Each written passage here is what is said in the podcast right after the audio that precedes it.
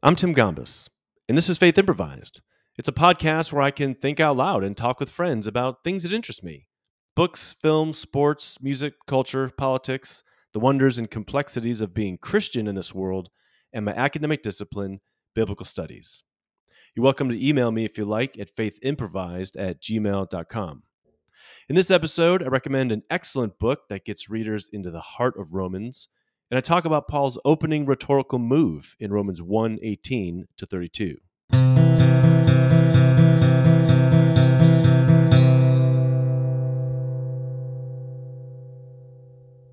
So I'm standing here on an absolutely gorgeous summer day, midsummer day, uh, looking out my kitchen window on uh, just the most wonderful day. The weather has been unseasonably cool here in West Michigan, which means it's very comfortable usually around this time of year, it's blistering hot and really humid.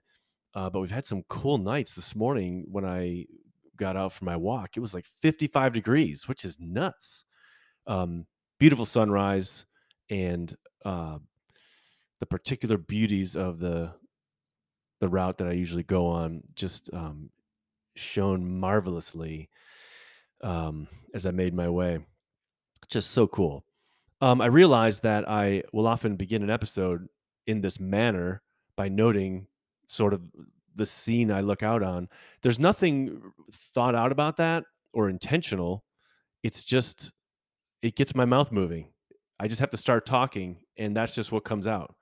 Um, and now I'm a little bit self conscious about it. So I may have to find a different way to kind of get things up and running. My days, uh, Sarah and I are both seriously introverted people and um, we we like limited interaction with other humans. We have a blast together uh, but most of our days are spent not talking a whole lot which i love and i know she does too. And um, after i say goodbye to her in the morning i've got my day to do what i want and um, most of that involves avoiding conversation with other people and spending time just being quiet going about my work um, alone. And um, so, not being used to talking, I just have to start talking. Anyway, that's the justification for all of that.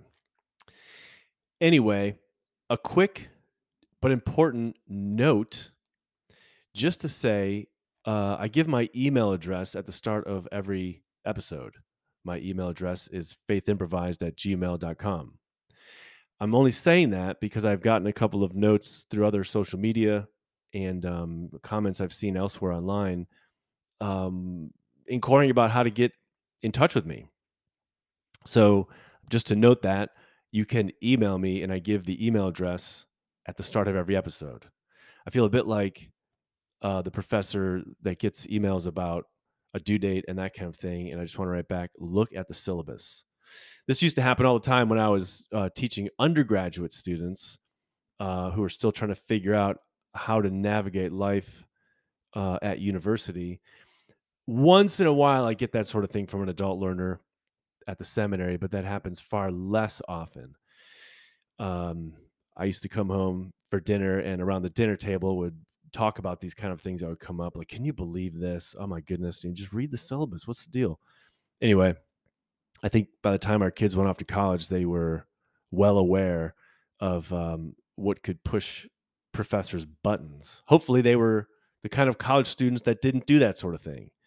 Anyway, um, actually, I used to start every semester when I taught undergrads. I would I would tell students, "Here's how you can avoid being a story at my dinner table," and uh, would go on to list a variety of typical behaviors that undergraduate students fell into, which um, always made for interesting dinner table conversation. Anyway, my email address, faithimprovised at gmail.com. Um, well, it finally happened. The Cubs finally, uh, you know, completed their fire sale. Who knows what other kind of moves are going to be uh, remaining for the rest of the season and by the end of the season and then the off season. Um, kind of sad. They said goodbye. They traded um, Kris Bryant, Anthony Rizzo, and uh, Javi Baez, and um, it's just the sentimental part of me, the emotionally attached part of me, was just so bummed to kind of break up the core that's been in place since 2015. Um, just is really sad. It's uh, I, I easily get emotionally attached to a team. It's so great to follow a team when you know the players and their personalities and all that kind of thing. Uh, but honestly, it's like they it needed to be done, and they made the right moves. This core um, had been since 2017 disappointing. They sort of faded down the stretch each season from 2017 and onward, and um, and this season was no different. I mean, they kind of uh, had a stretch in May where they were going gangbusters, but I think there were a lot of reasons for that that did not have to do with um, possibly holding on to them on into the future. So the Cubs made the moves that they had to make, and it's the cold, hard, heartless, purely capitalistic realities that have corrupted professional sports.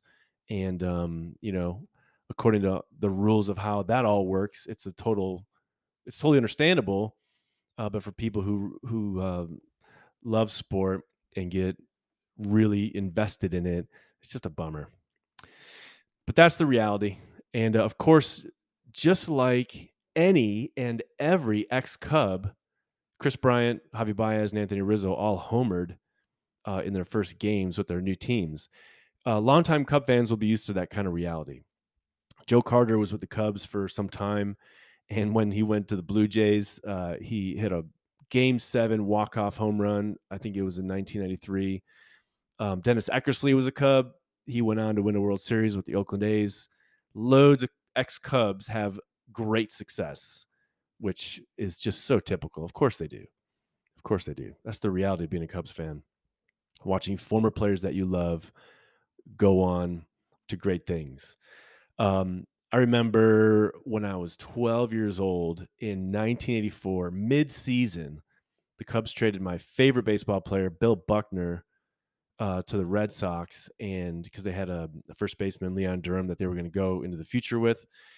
And uh, at that time, Bill Buckner's knees are all banged up, and he only had, you know, not many good years uh, left in his uh, beaten up body, uh, baseball playing years. Um, and I, I honestly, I couldn't believe it. I thought, I thought the sun would not come up the next day. Um, but as it does, it did. Life goes on, and um, these are sort of the heartbreaks of sports fandom. By the way, Bill Buckner, um, just because he is largely remembered in the popular imagination for one awful play uh, in Game Five of the 1986 World Series um, he's not in the Baseball Hall of Fame. He should be. Look up his stats. He's had one of the most amazing big league careers. He should be in the Hall of Fame. The number of hits he had, the kind of fielder that he was, one of the best doubles hitters ever. Man, just a great all around guy. Also featured prominently in um, was it season eight of Curb Your Enthusiasm. Uh, just such a super person, put up with a lot of garbage from uh, a lot of people, people in Boston after 1986. He's a big reason that got you to that series, people. Um, and sadly, that one play sort of, well, it cost them, as did other mistakes that were made by other Red Sox players. But certainly, it's tainted his legacy, and that's that's tragic. These things happen. Um, I wanted to kind of roll out this thought. This uh, I had a series of sort of see if I can bring this together coherently. Uh, on Saturday, we had some laughs here at the house. Uh, Sarah is in the middle of reading a novel that is set during the time of the Spanish Inquisition, and uh, she was telling me a little bit about it. And of course, that led to our um, playing the great and brilliant scene from the Mel Brooks film History of the World Part Two the Inquisition, which I highly recommend.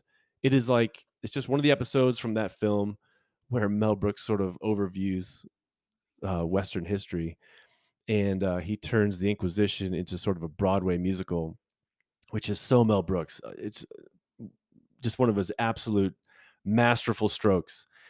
And, um, of course, what's going on there is that people are being compelled to be Christian. And that led to, uh I had to go out after that and do some yard work and was thinking about the Inquisition and compulsions to being Christian, and, um, was just pondering reasons why people are Christian. And it seems to me that, um, in the inherited framework that I, uh, was part of in sort of, um, you know, an American evangelical way of thinking about things, in unpacking that, I came to see that so much of how I was taught to think about being Christian and whether I should be Christian or not was sort of built on hell. Like hell and the threat of hell is kind of the center of evangelical faith. And it's the starting point for evangelical theologizing about salvation in many ways. Um, and what I mean is like uh, the threat of hell kind of is this foundation for building the superstructure of evangelical thinking about so many things like you know sexuality um, moral behavior uh, whether or not you should be christian. It's like you you do all these things or you want to do them or you want to not do them because you want to avoid hell. Um, and i was wondering like if you just eliminated the threat of hell would you want to be christian? Why or why not? Like if you got rid of any notions of like supposed to or should or else if you if you got rid of any all those kind of notions would you still want to be christian? Like what is the motivation for being christian and it seems to me that um motivations that are largely negative like you should do this so that you avoid hell or you should be a christian or you're going to go to hell um motivations like that rob being Christian of its joy and delight. And it's it's kind of um, compelling motivations um, because everything is just negative. You want to avoid certain bad outcomes. It's just that that leads to a mode of life that is largely joyless and uh, constraining and oriented by drudgery. And it's filled with have tos and supposed tos and do this or else. Um, but it seems to me that this struck me some time ago. Being Christian should be great. Like I should want this. I should want to be Christian. And um, having a Christian in your life should be great. Like if I'm a Christian person, um, I should be, it should be great to have me as a spouse, or it should be great to have me as a parent. It should be great to have me as a neighbor. And like, what would that be like? And if I'm a confessing Christian person, it should be great to be me. This should be a great reality. And if it's not, then there's something messed up about that. Um, like there's all these I've I've talked a little bit about paradoxes in the past, but something that Jesus says just struck me some time ago when he says that, you know, take my yoke upon you, uh, because my burden is light. And I began thinking, like, do I feel that? Like, do I feel and do I sense that being Christian is this lighter reality? Or do I sense it as a heavy reality? And if I sense it and feel it and experience it as this heavy burden, then I should ask myself, have I really taken up Jesus's burden? Because this is actually a burden. Like this feels heavy. This feels uh like drudgery. This feels like I'm dragging. This feels like I I have to and should. Um there's something wrong about that. And so I sort of kind of turned all that on its head and just started asking like is this something that I want? Do I want this? Do I does it feel light? Does it feel life-giving? Do I experience this as goodness and as joy? And am, am I compelled by this? So anyway, um, I think that that is a good thing to be asking ourselves. If we are Christian, what is the motivation? What's driving this? Is this something that I prefer? Is this do I see this as a preferable reality over something else? Do I see this as a desirable reality over something else? And then if I do, what are the reasons? What, what what's good about this? Why is this good? And not don't fall into like salesperson mode like yes, here's why other people should. No, like just if, if it's just a self-contained reflection on your own part for yourself um and not sort of a defense to someone else. Yes this is why i'm christian because it's it's, it's awesome it's great. Um i mean do you really feel that? Do you really believe that? I've come to see that the portrait of the uh, in the new testament of christian realities actually is really liberating and it is really hopeful and it's life-giving and it's compelling and I don't feel like I need to be in the place where I sort of give an apologetic, it's the best over against other stuff. Um, if I'm sort of being an intellectual good neighbor, I can inhabit a Christian reality with respect to my neighbors who are not Christian or who are of some other way of being in the world. So I don't have to compare it to anything. Um, but as I see it in the New Testament, this actually is a compelling reality and there are resources in scripture for dealing with all the dark moments of life, all the frustrating moments of life, all the hard, um, alienating moments of life. Um, and there are, are resources in scripture for navigating all the wonderful aspects of life and for seeing this world in all of its goodness and all of its brokenness. And it's a really compelling vision, or I, I'm compelled by it. And um, I don't have to sell that to anybody else, and I'm not interested in doing that at all. I'm merely interested in inhabiting this reality because I just I really like it. I really like it. So anyway, just was thinking about that. Um, all based on a conversation about a novel, an enjoyment of the brilliant Mel Book uh, Mel Brooks film, and then you know going out to cut the grass and having my mind wander a bit. This is sort of a related point to what I just was saying, uh, but I was thinking about this this morning and um, how it is that the ways that we configure um, being Christian, or, or, some of the things that we say about our Christian existence, um, sort of depicts a posture or a stance toward the world and toward other people. And I think this one this this might be one of the reasons why uh, so few of us see being Christian as actually like positively compelling. Um, and that is because I, I, there are just some common ways of of thinking and talking about being Christian or our perceived tasks or tasks in being Christian. And I only mention these because I heard them uh, from just different folks recently in conversation or um, I don't know I just was part of some conversations where these kind of expressions were used, and they're very common.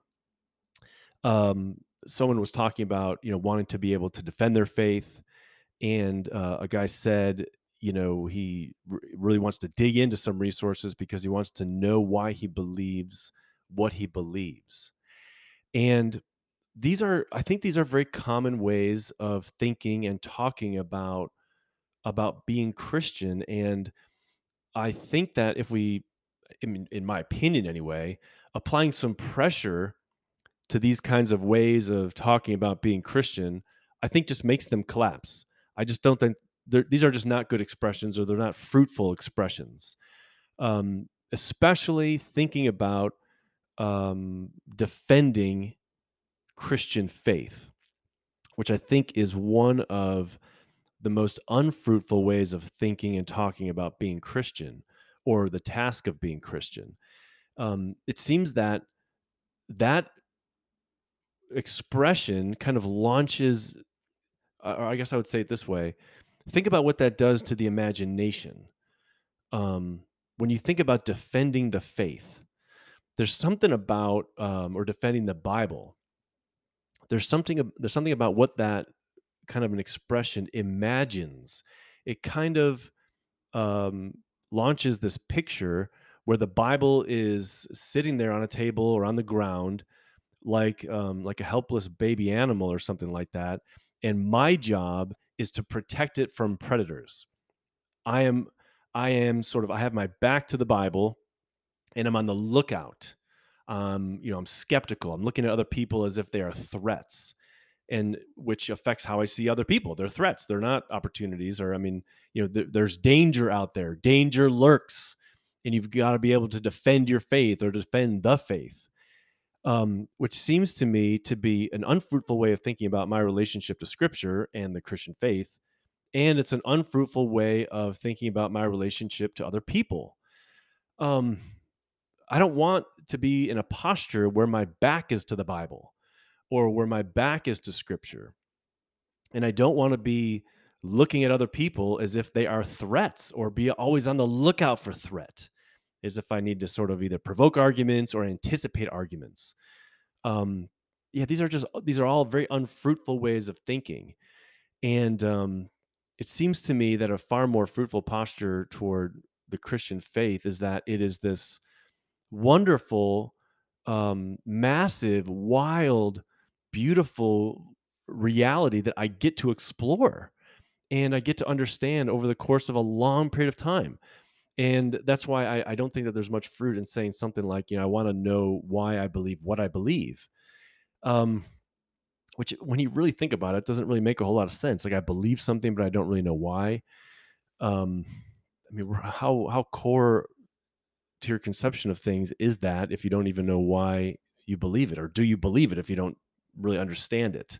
Anyway, um, it seems to me that being Christian and my relationship to Scripture is that is the world of Scripture is like this massive world that Scripture sort of constructs, and it has wild and wonderful diversity to it. It's like a it's like a, a national park out west that is just like Yellowstone or something that has like a a diversity of terrains and um, you know like some places out west like a variety of climates within not uh, a lot of geographical space.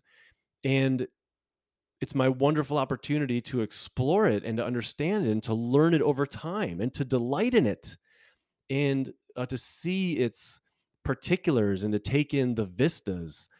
Uh, so the way that i understand being christian involves far more of like an exploratory posture and an exploratory approach, uh, which makes other people, whoever they are, not threats to the Bible or threats to me or to my faith, but they are wonderful opportunities for discovery uh, through conversation or or whatever. Because one of the things that Scripture does is that it opens us up to the world, and it opens up the world to us it renders reality in the most life-giving way in the most wonderful way. And so my joyful participation with anybody and everybody in my uh, lifelong discovery of the fullest conception of reality that i can get anybody else is going to be a partner in that as we converse about things you know sublime or mundane.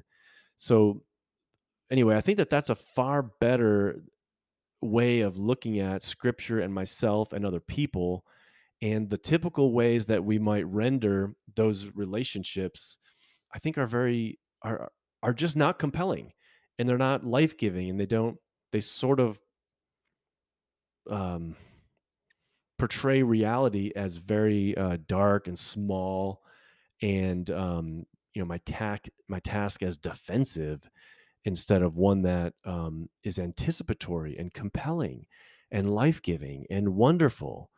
So anyway i'm not looking out for people who are on the attack. I am uh, looking out for partners in the wonderful task of exploration. Um, if i could commend another podcast i think i may have talked about this before. I only listened to uh, maybe two or three podcasts. Oh the series, The Rise and Fall of Mars Hill, is ongoing from Christianity Today. I think it's really, really fascinating. And um, um, it, I think it's not just out of, you know, morbid curiosity that I'm following it.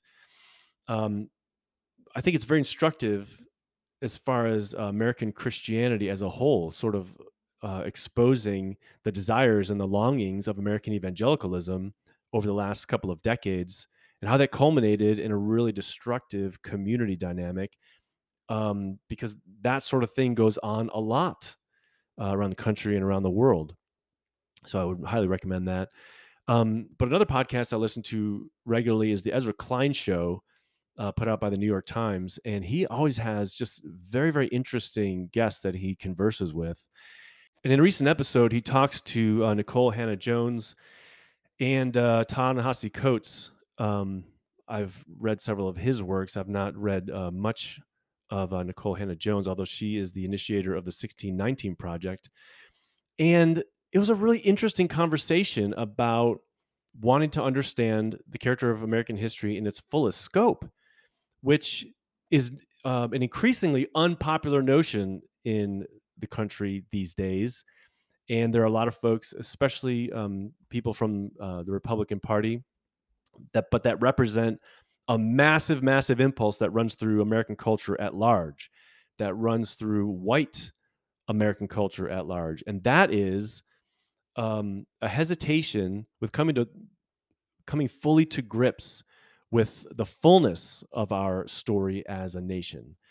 Um, we just don't want to we don't want to reckon with the very ugly uh, history of genocide and removal of indigenous people and we don't want to come to full grips with um, the history of slavery in this country and its ongoing effects and the history of injustice ever since uh, 1865 that has been visited upon black people in america by white america and by um, through a variety of uh, laws social practices um, norms structures and you know systemic evil.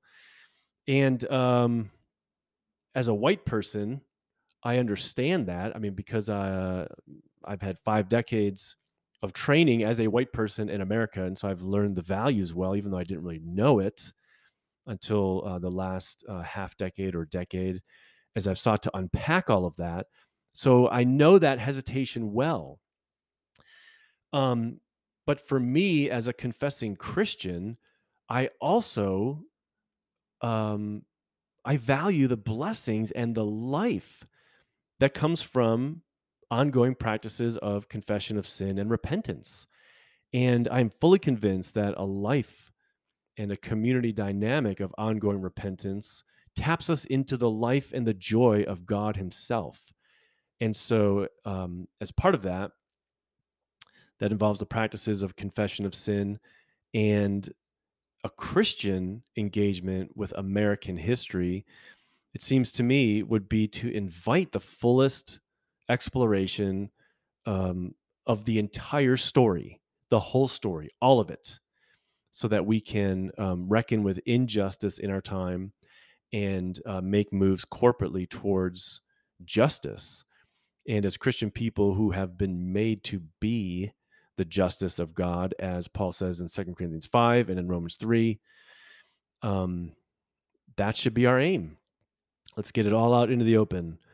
Uh, John says in First John chapter 1 that if we deny our sin, we are denying the truth. And um, God's truth does not reside in us. So, as Christian people, that's an essential practice is confession of sin. And if you're part of a a liturgical church, as I am, that is one of the things that we do uh, week to week.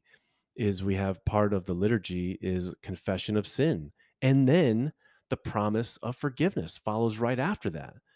Um, and in the liturgy, uh, the passing of the peace follows right after the assurance of forgiveness, which is a beautiful rhythm um, indicating that uh, when we confess our sins, we are assured of forgiveness, and then we look around at the community and we greet one another with the peace of Christ. So, to know and inhabit the joy of God and to know and inhabit the peace of the Lord Jesus Christ as political communities gathered under his lordship, uh, we're not going to enjoy that peace and that ongoing dynamic of renewal unless we come to grips with the truth of what has happened and um, the state of play in our current national life. So, anyway, um, it is hard It is really hard to learn the truth, by the way. Um, I heard from someone recently who's been reading um, uh, the book that I recommended several episodes back on. Uh, man, my brain is melting on um, reparations, and she said this is really hard to read, and she recognized that it's it's painful, and it is. It is really hard. Um, I mentioned that uh, as we made our way out west, uh, Sarah and I were listening to the Indigenous Peoples' History of the United States, and there were times we had to turn it off. It's brutal. It is just brutal. Things you learn about George Washington, Thomas Jefferson, basically every figure um, uh, among the founders and then national leaders on through the decades and uh, well into uh, the 20th century. It's been, it is an unspeakably ugly history. And um, a big part of learning that history is to enter into the sufferings of others as an exercise of fellowshipping with the sufferings of Christ. People have been made to suffer unspeakable horrors in the course of American history, and um, it's a it's a privilege if you think about it from a Christian perspective to fellowship with those people by bearing that wound, um, by bearing that burden along with them, because as Christian people, that kind of practice uh, taps us ever more powerfully into the sufferings of Christ, and that dynamic unleashes the resurrection power of Christ into Christian community uh, life. So, that is sort of a theological rationale for engaging with American history from an utterly, fearlessly truthful perspective, um, leaving nothing uncovered, reckoning with it all, only enjoying um, being the justice of God and the life that that gives us awaits us, as painful as it will be. But like I said before, um, Scripture provides resources for us to inhabit those those dark moments, and uh, that's the language of lament, and that's the practice of confession of sin, and um, that also involves the practices associated with repentance, which will involve active steps in doing God's justice. Uh, one last thing, and uh, as far as preliminaries go, just to say, um, I have several copies remaining of my commentary on Mark. The publisher sent me a box or two of these, and um, I was very happy to send loads of these out to friends um, who've helped me along the way. And uh, the publisher was very generous and sent me loads of them. So if you want one, send me an email at faithimprovised at gmail.com and I'll be very happy to send one to you. Um, some of the extras at the bottom of the box have, um, I don't know, one or two have some crappy bindings in them. I don't know what happened. Um, but if you want a copy of my commentary on Mark uh, and the Story of God commentary series, I'll be happy to send you a copy. Let me know. I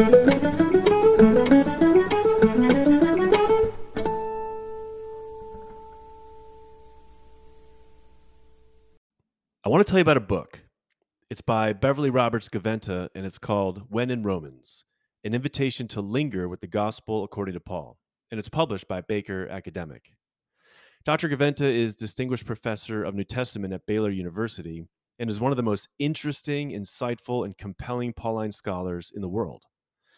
Ernst Käsemann, the great New Testament scholar from a previous generation, famously said, The history of Pauline interpretation is the history of the apostles' ecclesiastical domestication. Powerful words. I've certainly found that to be true in the Christian tradition in which I was raised. I was trained and taught to interpret Paul in a constraining and limiting manner. This apostle who had granted to the church a sort of constipated vision of Christian existence.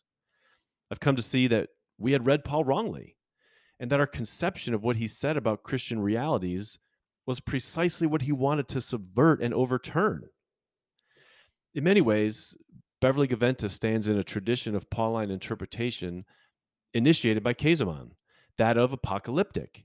which broadens the scope of Paul's vision of the work of God in Christ to include the entire cosmos. In Christ, God is recapturing creation from the grip of hostile cosmic powers and he's liberating it, along with creatures, for his glory. It's a magnificently compelling conception of salvation that invites all people into the joy and delight of God's liberating work. Dr. Gaventa is one of the most clear and compelling exponents of this way of reading Paul, and she's a careful exegete, an excellent writer, and a clear communicator. She's been working in Romans for years now, and the fruit of her work can be found in journal articles and book chapters. This short book, however, when in Romans, is intended for people who would not normally read a book about Romans, she says.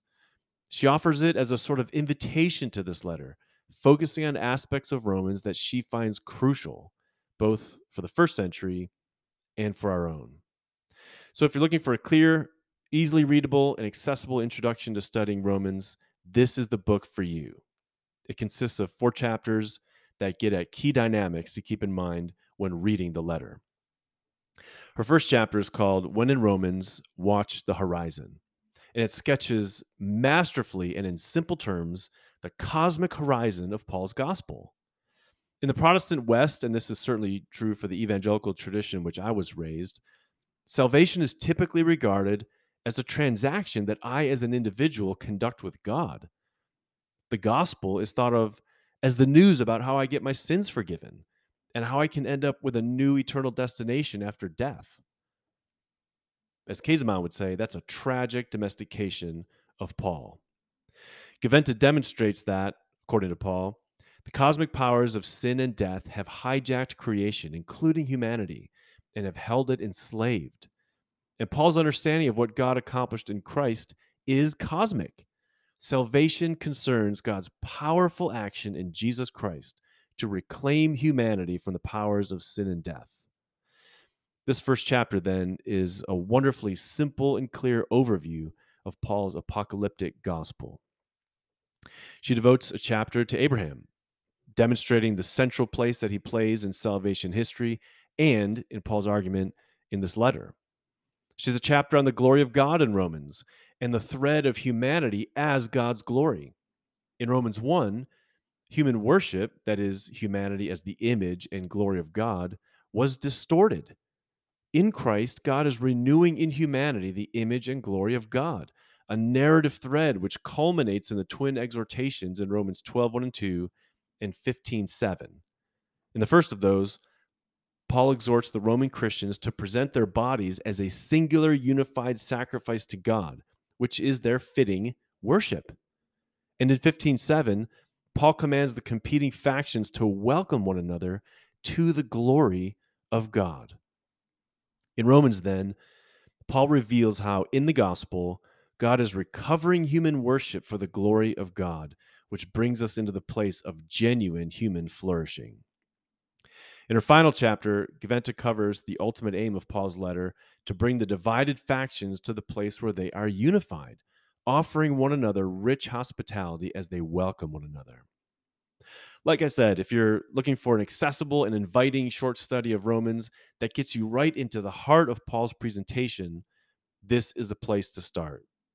The book is by Beverly Roberts Gaventa, and it's called When in Romans An Invitation to Linger with the Gospel According to Paul, and it's published by Baker Academic. You can order it at a 30% discount and free shipping at bakerbookhouse.com, or you can get it from some other independent bookstore.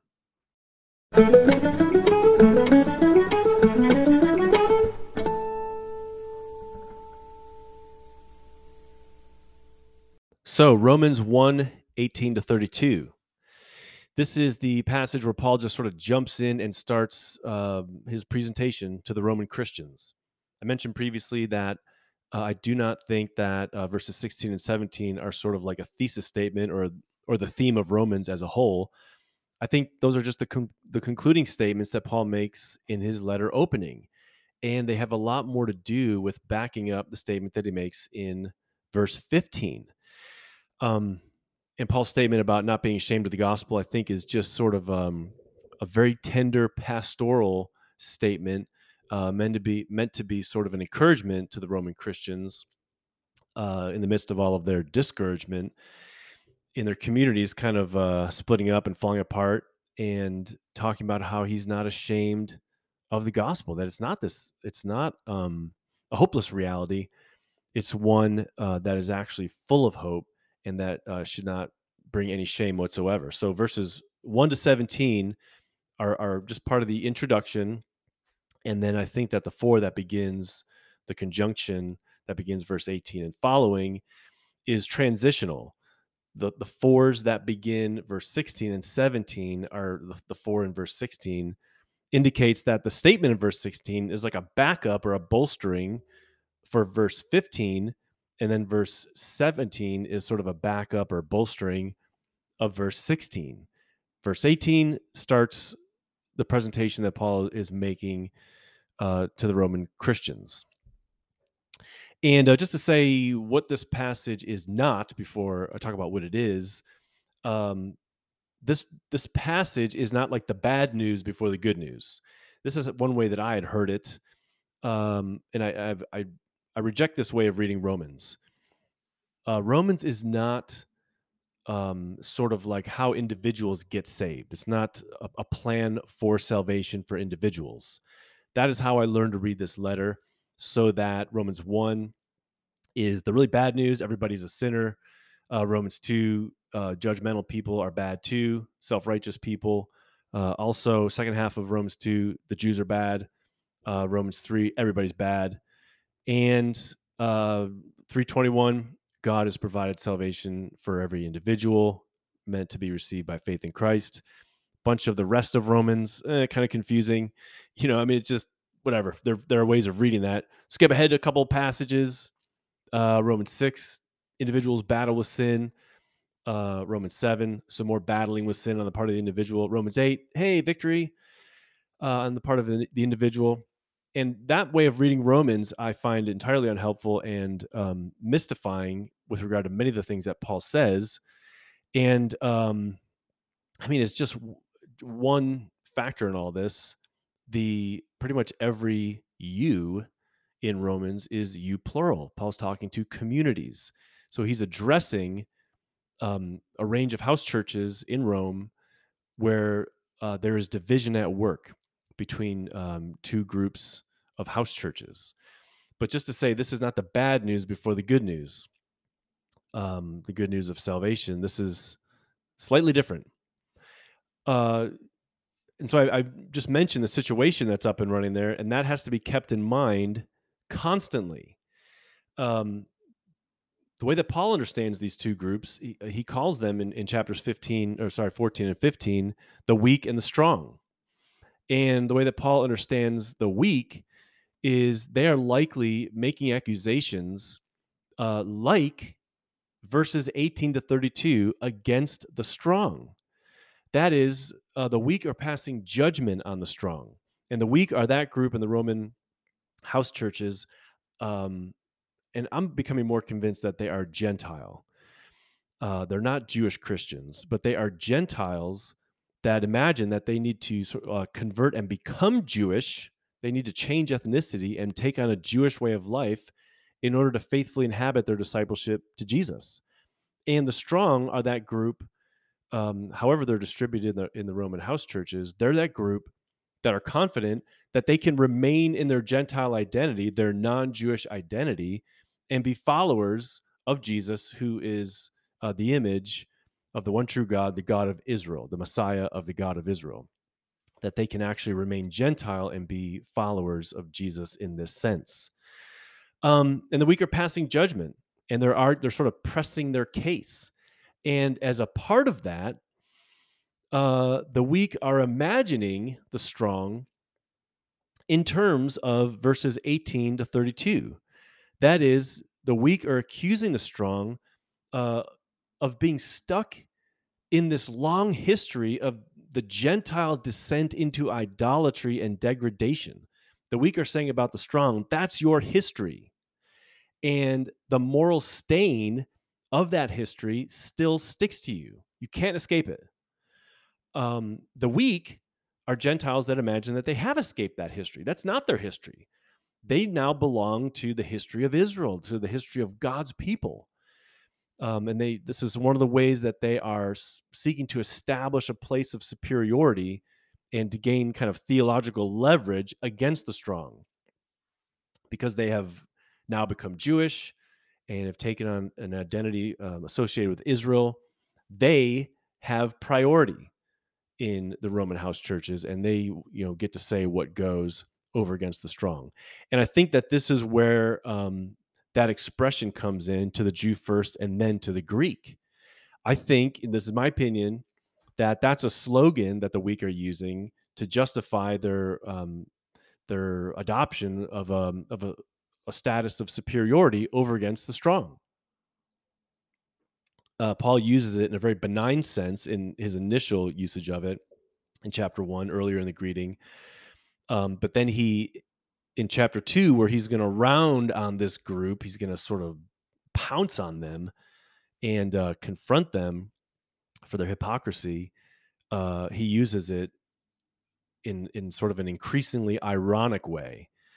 Um, one commentator says, I think it's he's even using it in a very sarcastic way in chapter two recognizing that that might be a slogan that is being used. And I'm taking that um, just because this is a very unique expression. It's not used anywhere else. Paul also always talks about uh, Jews and Gentiles. Um, he doesn't talk about Jews and Greeks elsewhere in his letters. And um, in First Corinthians, he quotes to the Corinthians loads of slogans that they are using in their fellowships or their fellowship uh, to justify some of their behavior. And Paul, uh, in many places in First Corinthians, cites a slogan and then reverses it. Um, anyway, that's one of his rhetorical devices. Uh, so I think that 118 to 32 is the kind of way of talking about the strong that is characteristic among the weak. And this is very similar. Uh, Romans 118 to 32, commentators have pointed this out for generations this passage is bears loads of similarities to um, a Jewish text like uh, Wisdom of Solomon, which you could find as part of the Apocrypha. If you just look up Bible Gateway, if you don't have a copy of the NRSV, you can look this up on Bible Gateway and uh, select the NRSV version, and um, it will contain Wisdom of Solomon, especially chapters 12 to 15.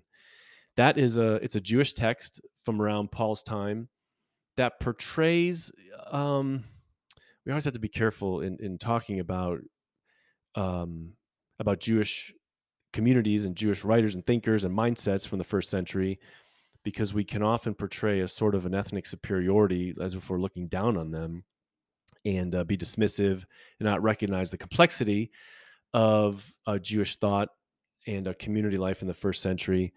Um, and we also don't want to just sort of apply to all Jews in the first century some kind of a degraded or degenerative um, way of life. That is fostered by a really irresponsible way of reading New Testament texts. But uh, Wisdom of Solomon uh, reflects perhaps a typical way of thinking about uh, non Jewish people um, from the first century world, and especially chapters 12 to 15 which it is very instructive to read that text and then read Romans 118 to 32. Um, I've got I've got Roman uh, sorry Wisdom of Solomon 12 to 15 uh, in document form. If anybody wants to check those out, email me. I'll be very happy to send you a copy of that. Um, but it it portrays uh, commentators have have wondered is Paul in conversation with wisdom here? Is he um, engaging with some of these viewpoints and if he is in what way? And uh, i take this from stanley stowers which uh, his book rereading romans i think is one of the absolutely most explosively insightful books on romans. I read it a few years ago and i, I think so many parts of it are just brilliant. Um, but he says that 118 to 32 is sort of a typical Jewish screed denouncing uh, Gentile idolatry, and very much like what's going on in Wisdom of Solomon. Um, and what that text portrays, Wisdom of Solomon, it portrays um, you know sinning Jews as able to repent and to be forgiven. But the Gentile world is sort of hopelessly lost in idolatry and headed for destruction. Uh, so, because they are the people of God, the historic people of the God of Israel, uh, when Jews sin, they are able to repent, and God is merciful uh, to draw them to Himself and to bring about their repentance and forgive them. But for the idolatrous nations, the situation is just really, really different. Um, they are just headed for destruction because they've hopelessly turned their backs on the one true God. Um, even though sort of creation screams at them, and uh, you know the the existence of God can be seen if you just you know penetrate into these visible signs that are left everywhere. Um, yeah, you get the all these kind of notes in Wisdom of Solomon, and so it's very likely that what that that kind of rhetoric has been adopted by the weak as they pass judgment on the strong. Sure, people who are uh, among this uh, the weak, sure, it's the case that um, they might say that they um, have been sinful, and but they've repented, and uh, now that they are disciples of Jesus, they you know their history goes back to the historic people of God, and they are not in the same kind of condition as the strong, who are just hopelessly mired in this mortal stain um, of non-Jewish idolatry in in sort of the world at large. So, just to say, 118 to 32, Romans 118 to 32 is basically a setup. And it's a setup for Romans 2, verse 1, where Paul is going to turn on the weak and confront them for uh, for being judgmental, uh, confront them for their hypocrisy. And um, yeah, I was reading this last week. Uh, my friend uh, Sigve Tonstad uh, wrote a commentary on Romans I picked up a couple years ago uh, at the Bible conferences in San Diego. Uh, he wrote a commentary called "The Letter to the Romans: Paul Among the Ecologists," and this is in the Earth Bible Commentary. I picked this up a couple years ago. Uh, saw Sigve. We, we know each other from our days at St. Andrews together. He's from Norway, and of course, he's a medical doctor. You know, multidisciplinary genius. Um, this commentary is just so good. Check it out. His last name Tonstad, uh, T O N S T A D. I would highly recommend it. It's very lively and really fascinating. Um, he talks about how 2 1 is a smackdown, which I think is a great expression. Uh, this is exactly what Paul is doing. So many commentators imagine that um, because Paul sort of sets up this conversation partner in much of Romans, and that starts in 2 1, because he sort of sets up this imaginary conversation partner, um, which is a, a typical rhetorical way, uh, typical rhetorical device from the ancient world used in sort of teaching. Because he does that, Romans is like sort of benign. It's not meant to be confrontational. But Sigve was like, no, this is like 2 1 is a bomb dropping on the Roman community. And I totally agree. I think 2 1 is begins an explosive section of Romans where Paul just goes after this group that is passing judgment. And Paul is going to argue that the history, the story of 118 to 32 is shared by all the Roman Christians. Uh, in fact, right there in verse 18, you get the the first use of all. Well, it appears somewhere in places in the in the greetings, but I said last episode when you read through Romans one, um, certainly to the end of four, uh, but on into the beginning of chapter five, circle all the uses of the word all because what Paul is doing in this opening section of Romans is he's bringing all the Roman Christians together they are all ungodly. They are all sinners. They're all unrighteous, all idolaters. They were all enemies of God. And he's uniting them all together because that's going to end up being good news because Christ died for sinners. He died for his enemies. He died for the ungodly. And the very identity of God is that he justifies the ungodly. So if you're part of that group, you are included in the scope of Christ's death. Um, if you claim that only the other group is ungodly, unrighteous. They're sinners, they're enemies of God. They're the ones that are mired in the long uh, descent into Gentile degradation and idolatry. If you're making that accusation against other people, then maybe you are not part of the group for whom Christ died. And that's not good. In fact, Paul is really sarcastic in chapter 5 um, when he says, you know, one would hardly die for a righteous person, though for a good person, eh, you know, maybe. But God demonstrates his love for us in that at the very time that we were sinners, Christ died for us. And God reconciles his enemies. So, just to say, that's where all this is headed. Reading 118 to 32, you've got to keep in mind that it is part of a setup.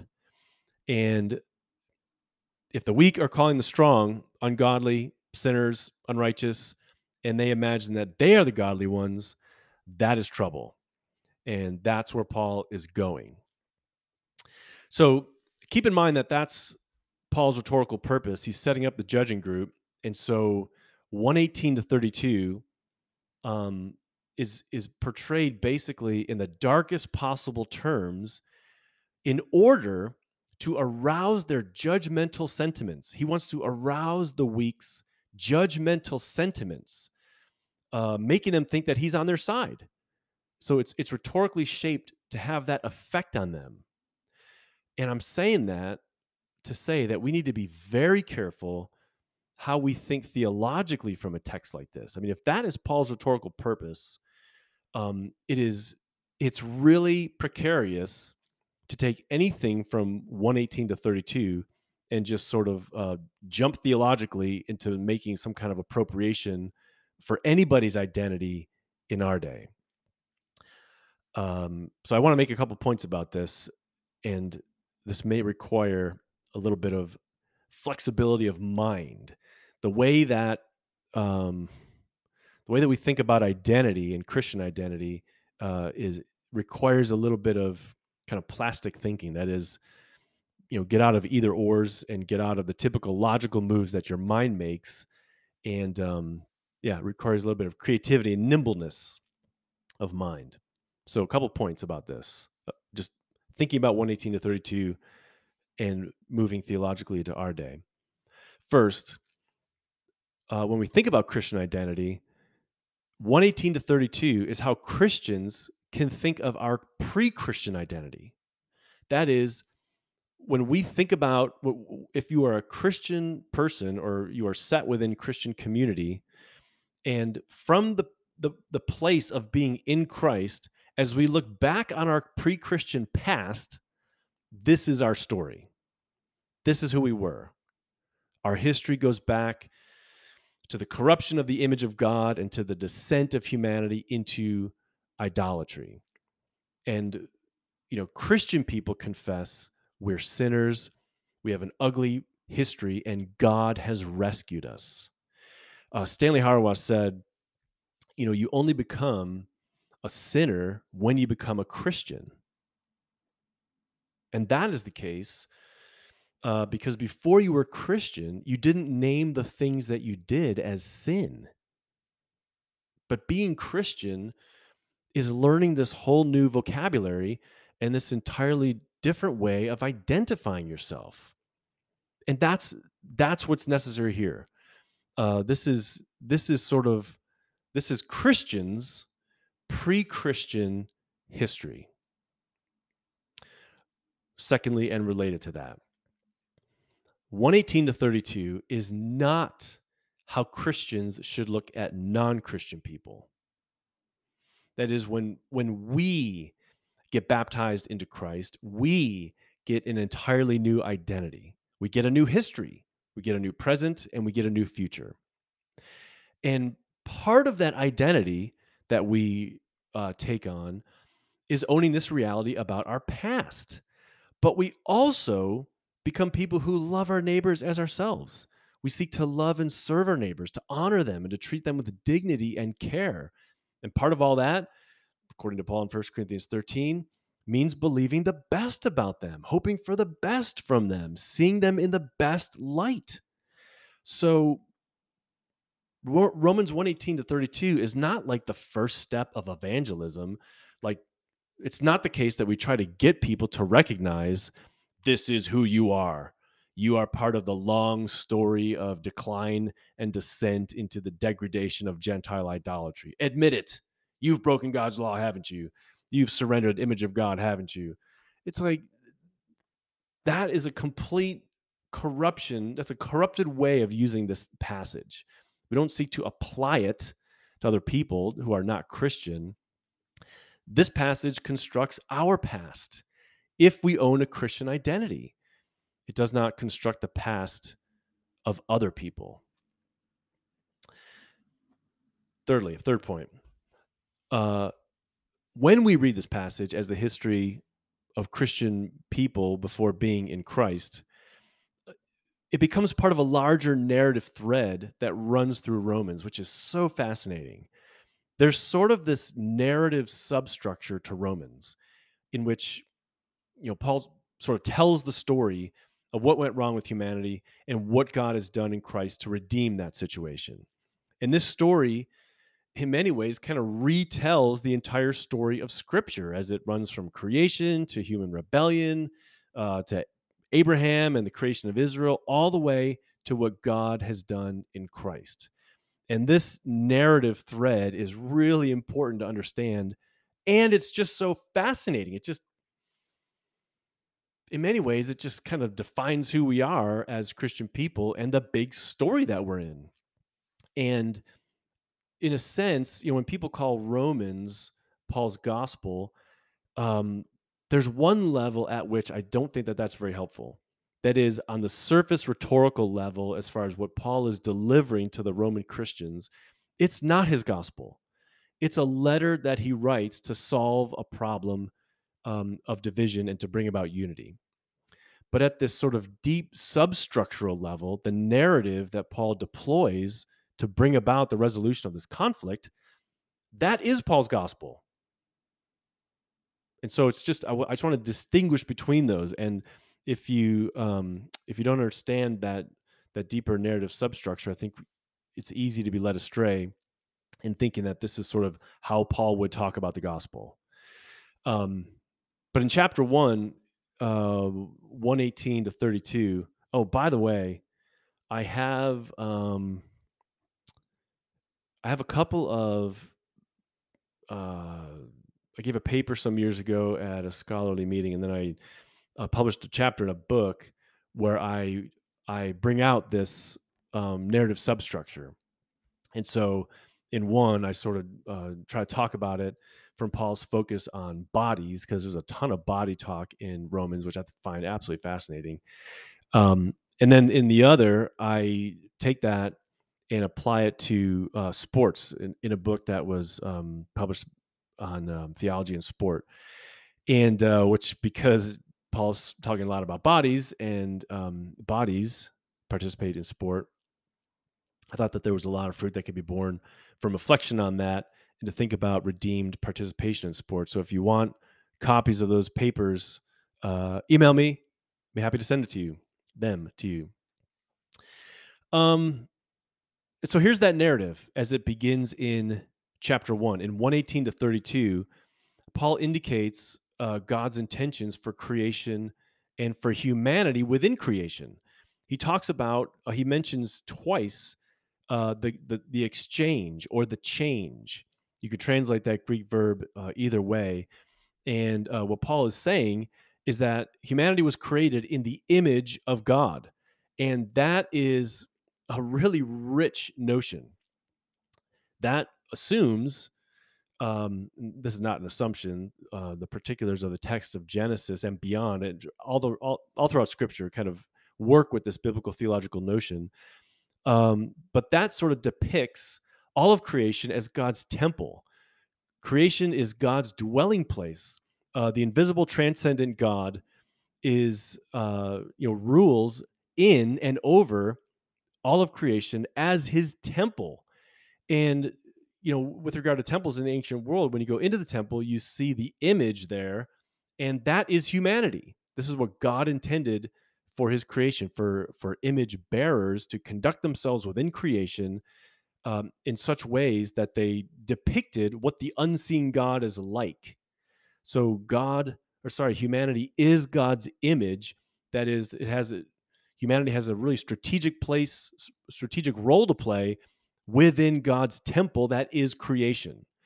And if you take a look at Psalm 8, um, Psalm 8 kind of picks up the language of Genesis 1 and 2, where Genesis 1 and 2 portray humanity being uh, God's image, in that God gave them uh, rule over creation. They were supposed to, humanity was supposed to bring about the flourishing of creation and have this kind of reciprocal relationship with creation, inhabiting it joyfully and also fostering creation's flourishing. And the tasks associated with that in Genesis 1 and 2 are also listed in Psalm 8. And in Psalm 8, uh, the psalmist says that uh, with regard to those tasks, God crowned the human with glory and honor. And so when you think about image of God, glory of God and honor, that that all sort of speaks to this one reality where humanity is playing this role within creation as the glory of God, uh, being image of God within creation, the creation that is God's temple, and um, that mode of life that Scripture envisions is worship. Worship in the Bible is a holistic mode of life, um, and it, it, it it envisions um, humans bringing forth creation's flourishing and spreading globally uh, the shalom of God and embodying the rule of the one true God over God's creation. Worship in the Bible is not something that humans do for 18 minutes on a Sunday morning.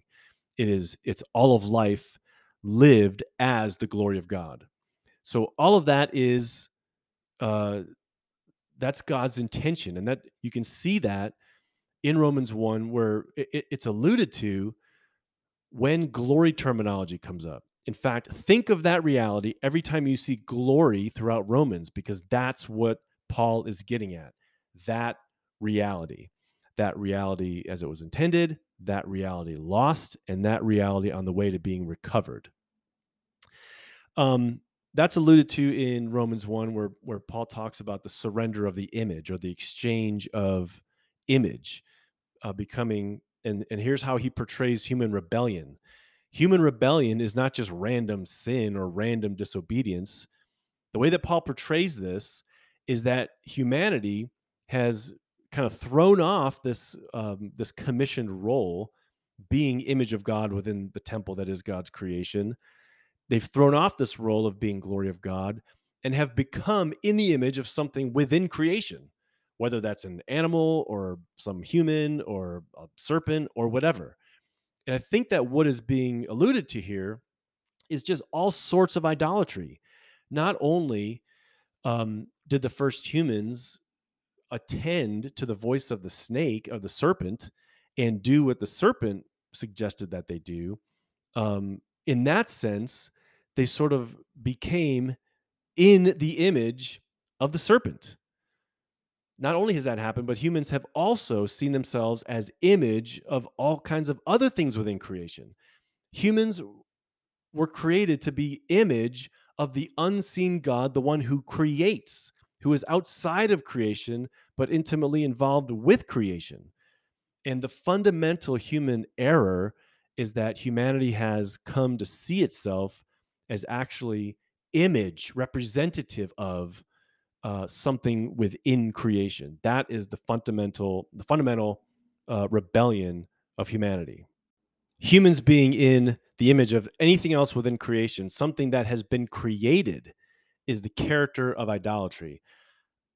I just think this is such a rich notion for analyzing so many dynamics of our lives. Um, my goodness, some of the ways that we um, see ourselves in the image of, you know, cultural expectations of what a good white middle class, uh, you know, man looks like. Um, seeing myself in the image of my parents' expectations, uh, becoming in the image of you know what everybody expects from a biblical studies professor, or um, see myself, you know, as as a representative of a good American. I mean, there are all sorts of idolatries that creep into our lives. And um, I think this has been such a fascinating rubric for seeing the whole of my life and its worship dimension. That is, being in Im- being image of God and being glory of God. Irenaeus said, "The glory of God is the human fully alive." So, what does that mean, and what are the competing idolatries that get in the way of that? Um, that's one of the reasons why exploring that notion is one of the reasons why I've tried uh, to talk skillfully and theologically about dynamics of whiteness and um, how social class works on our culture, because um, all of these involve idolatries and all of these open up vistas into the unique ways that we can participate in God's work of salvation in Christ. Anyway, I love to talk more about that. I just think that um, the nature of how Paul talks about the exchange is such a rich window for reflection. And don't think in terms of, I don't think that this is what Paul is portraying. I don't think he's portraying like a bunch of people gathered and um, on the pedestal is sort of like the God of Israel, and they take it off. Instead, they put a serpent up there. It's not that like this is active worship directed toward in some kind of a cultic ritual or some kind of religious ceremony. Um, this has a whole lot more to do with how humans conceive of themselves. When, if you think about Adam and Eve, or I mean, the first humans, when they were attending to the voice of God, like when Adam named the animals, um, he receives a commission from the one true God, the creator, to do this, and he does it. He's being image bearer. He's being image and glory of God in that moment. Uh, so it has everything to do with how humans think of themselves and what they represent. Like what what transcendent reality do I represent? That's the question. And in the moment where the humans are speaking with the serpent, and they then take up the suggestion uh, to do what the serpent suggests and follow um, sort of his leading uh, counsel, they become in that moment image of the serpent because they're sort of taking their you know their orienting points and um, their options for possible behavior from the serpent and not from their commission from the one true God to actually subdue um, active agents like the serpent. So this has everything to do with human identity. It doesn't have to do with like cultic uh, worship. The exchange is an exchange of identity, and um, that is what has been messed up. So the holistic mode of human life as worship has gone off the rails, and that's what Paul is getting at here. So the the nature of human rebellion is really really important to understand. It's not just like yeah, everybody sinned. What Paul is getting at here at the deep narrative level um, is that what's gone wrong with humanity is that humanity has become in the image of something within creation, some created thing any any kind of created thing uh, becomes an idolatry. Uh, it's a way of humanity looking at a tree or looking at a, a carved marble statue, however beautiful it is, and saying that lifeless thing, that's the thing that's greater than me and gives my gives me my identity. So that's the thing that's gone wrong in Romans 1, uh, 18 to 32. And that's a reflection really of the narrative moves that scripture makes in Genesis 1 to 3. Um, because of that, moving on sort of through the narrative substructure of Romans, because of that, uh, humans, all of humanity, uh, are enslaved under sin as a cosmic power. Yes, Paul does say that everybody has sinned in Romans 3 uh, 23. But before he says that, uh, he talks about cosmic enslavement. It's not merely the case that each person is a sinner, it's that sin as a cosmic power, has hijacked creation and holds all of humanity enslaved.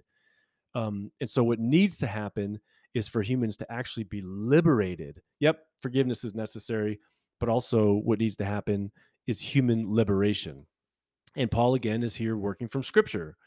Um, God has a conversation with Cain in Genesis 4, and he says, basically, indicates um, that sin as this active cosmic agent is after Cain to dominate and enslave him but he says you, Cain, must master it.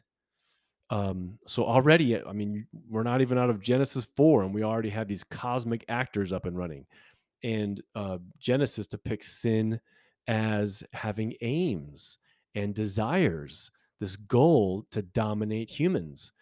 And as Beverly Gaventa brilliantly points out, as do a number of other um, scholars of Pauline apocalyptic, in Romans 5 12 and following, um, Paul depicts sin and death as these active agents, um, these um, these illegitimate entrants onto the stage of the human drama that shouldn't be here. Uh, when the first humans disobeyed, sin and death entered and um, have enslaved all of creation. And the, this is not a situation that should be up and running. But anyway, that's the situation that we find. So, cosmic enslavement, human rebellion, cosmic enslavement. Uh, and the problem is, is that humans have sinned. Part of the problem is humans have sinned. Romans three twenty three, and they lack the glory of God. That's a massive problem. It's not simply that humans have sinned, and so many of our English translations let us down here uh, because they give us something like all have sinned and fall short of the glory of God. And that translation of that verb leads us to imagine that there was like the standard of perfection that all humans are responsible to kind of uh, seek to meet and we all fall short of it and of course you know of course christ kind of makes up that lack and that's how we get forgiveness and righteousness and that's how we get saved. That is such a poor scenario. That's not at all what's happening here. Paul is saying that humans all all have sinned and lack the glory of god. That is to say humans have become in some other condition than glory of god. Image of god has been marred or lost or corrupted or perverted or whatever. Um, within God's temple, there are not, humanity's not playing its role. That's a massive problem. We're not playing our role as image and glory of God, and humanity is enslaved to sin. Um, but in Romans 3 21 uh, to 26, we get the first statement of the solution. God has entered that situation and has rectified those who are in Christ. He has set right those who are in Christ or justified. Um, I take justification to have uh, not merely some kind of declaration of innocence or forgiveness or righteousness or something like that. Justification in Romans, just like in Galatians, Second Corinthians, justification um, has to do with transformation. Uh, the problem was humans are not being in image of God mode. They're not being glory of God and God has acted in Christ to transform them into image of God. It's a it's a situation that's very specific that God has recovered in Christ and he's done it through the deliverance or the redemption that is in Christ Jesus. And what Paul is envisioning there in verse 24 is liberation from sin's enslavement. Humanity was enslaved to the cosmic power of sin and just like Israel was enslaved to Egypt and God brought them out, and the verb for that in the Old Testament is redemption. He liberated an enslaved people and brought them into the promised land. Paul knows that story well and so uses its vocabulary. God has redeemed or delivered out of enslavement to sin God's people in Christ. So he has set right those who are in Christ through the deliverance out of enslavement that is in Christ Jesus. Um, and so, moving ahead in the narrative, um, all those who are in Christ um, are not fully liberated yet. We're not finally liberated yet, which we will be at the full uh, experience of salvation at the future day of Christ. Uh, but in 5 1 to 11, Paul talks about our current identity and these three uh, appearances of the term exalt or boast. What shapes our identity is that we boast in the hope of the glory of God. And remember what glory of God means? It's the full recovery of our humanity as image bearers, as glory of God, as those who are commissioned to rule over creation for its flourishing and for the glory of God. And just um, a little bit after this, in verse 17 of chapter 5, uh, Paul talks about how we are destined to reign because God is about the full recovery of our humanity in Christ. So, uh, the, our current existence uh, is one where we are set right, we are transformed, um, brought out of enslavement to sin and death, but we're not fully transformed yet. So, we're kind of in this in between time on our way to full and entire transformation. And that means that now, um, our mode of existence is one where we groan with the groaning creation. Um, and this is what Paul gets at in chapter 8. We we suffer with one another and we suffer with this suffering creation. Creation is groaning because humanity has not yet been fully returned to being image of God and glory of God. Um, if we were, creation would not be groaning but creation is groaning because it does not have humanity as a whole as caretakers, as rulers of, of it, uh, over it, um, as those who subdue chaos and care for and nourish creation, making it flourish and having a reciprocal relationship with it of blessing. One day, and this is what Paul looks forward to, one day creation will be liberated um, and its liberation is fully tied with the glorification of the children of God. When the children of God are glorified, that is, when we are returned to our glory, um, then creation will be relieved and will finally be made to flourish. But that's the day that we look forward to. Um, that's the day that we long for and that we should be praying for. And that is an identity that we should all be living into um, since that's our future destination and that's the current reality that God is uh, seeking to create within us. And that's the reality that many of us are resisting with all of our might um, by participating in practices and societal patterns that lead to the plunder of creation. Um, but again, this is where confession of sin and repentance come in. So the narrative, uh, as it runs through chapter eight so far, is original commission, God's original design according to creation, um, with humanity as God's glory, image of God, the character of human rebellion by just leaving and abandoning that role, and then the moves, uh, the subsequent enslavement, uh, the subsequent cosmic enslavement because of human rebellion, and then God's moves uh, to liberate humanity and to transform humanity, and um, our ultimate destination of full transformation and the in between time of celebrating that identity but also suffering with a suffering creation. Um, kind of speed ahead a little bit to chapter 12 um, chapter 12 gets at our current worship. Remember i said worship is um, the full participation of humanity in holistic modes of flourishing under the the kingship of the one true God. Worship is an entire mode of life. And because God has recovered and is recovering the worship of humanity as a holistic mode of life, Paul calls his communities to actually worship in Romans 12, 1 and 2, uh, where he says to present your bodies, body talk, present your bodies as a singular living sacrifice, holy and acceptable to God, because that's your fitting worship. When you embrace one another, when you uh, seek to enjoy the unity that God has created among his people, when you seek the other's flourishing, when you embrace the other across uh, lines of difference, that is worship.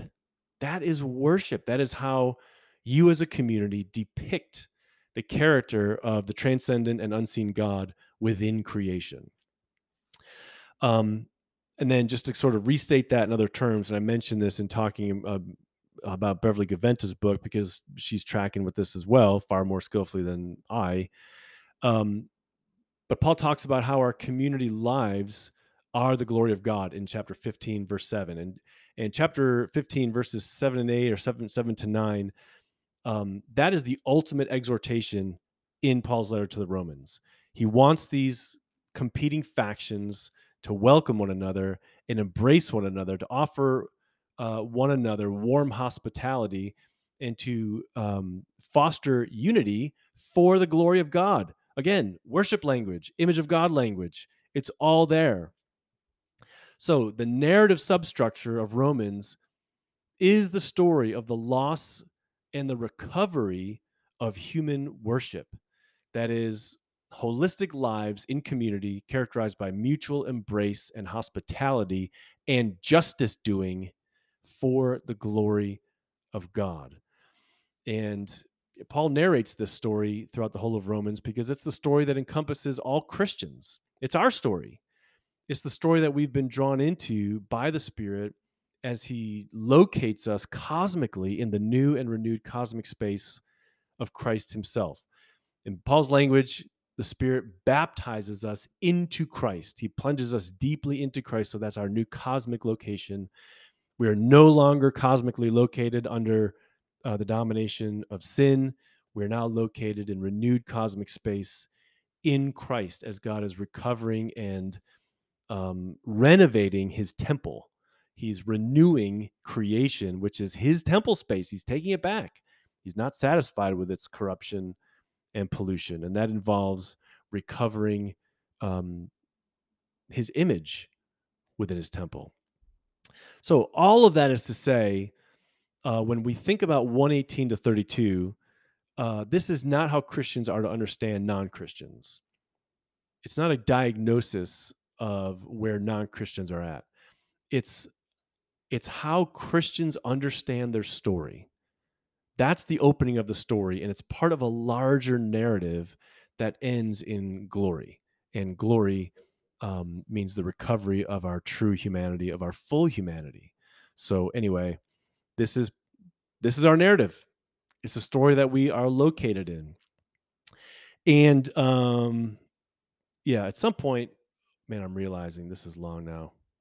I, I thought this would just be some quick intro to talking about the details of 118 to 32, but I think perhaps that's sufficient for this episode. Um, at some point, I wanted to talk about that narrative substructure. Uh, I, I, meant to do it in the previous episode, but I didn't. Uh, I think it's important to understand that because there's such rich material for reflection on what it means to be Christian and what inherited narratives are up and running in our culture that seduce us as Christian people away from our identity and the slipperiness of idolatry that uh, Israel struggled, biblical Israel struggled with in the scriptures of Israel. The same slipperiness we face in our day. That is, all these inherited narratives that are so positive, that seem so right and good and safe. Those are threats, and um, not not the obviously dangerous ones, you know, that are often highlighted, uh, but the ones seduce us that are closest to us and that seem the most normal and the most hopeful. Um, but reckoning rightly with our identity helps us to see uh, who God has created us to be and what we are supposed to be all about um, as Christian people, the joy um, to which we are actually called. So, like I said, if you want um, some pieces of writing that I've done that kind of get at this narrative substructure that runs under all of Romans, send me an email. I'm happy to send these along.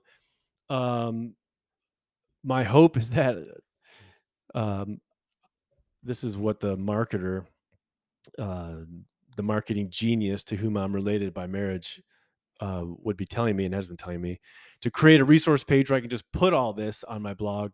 But just I haven't done it yet. Yeah, I got to do it. I'd like to put that on there, but um, so that people could just access them without um, having to take the time to write an email. Whatever. If you want some of this, I've offered Wisdom of Solomon, chapters 12 to 15, and these documents. And if you want a copy of the Mark commentary, send me an email. I'm happy to send these along to you. No problem. I look forward to next episode getting into some of the details of uh, chapter 1, verses 18 to 32. My goodness, today is an astoundingly beautiful day. Don't let it get away.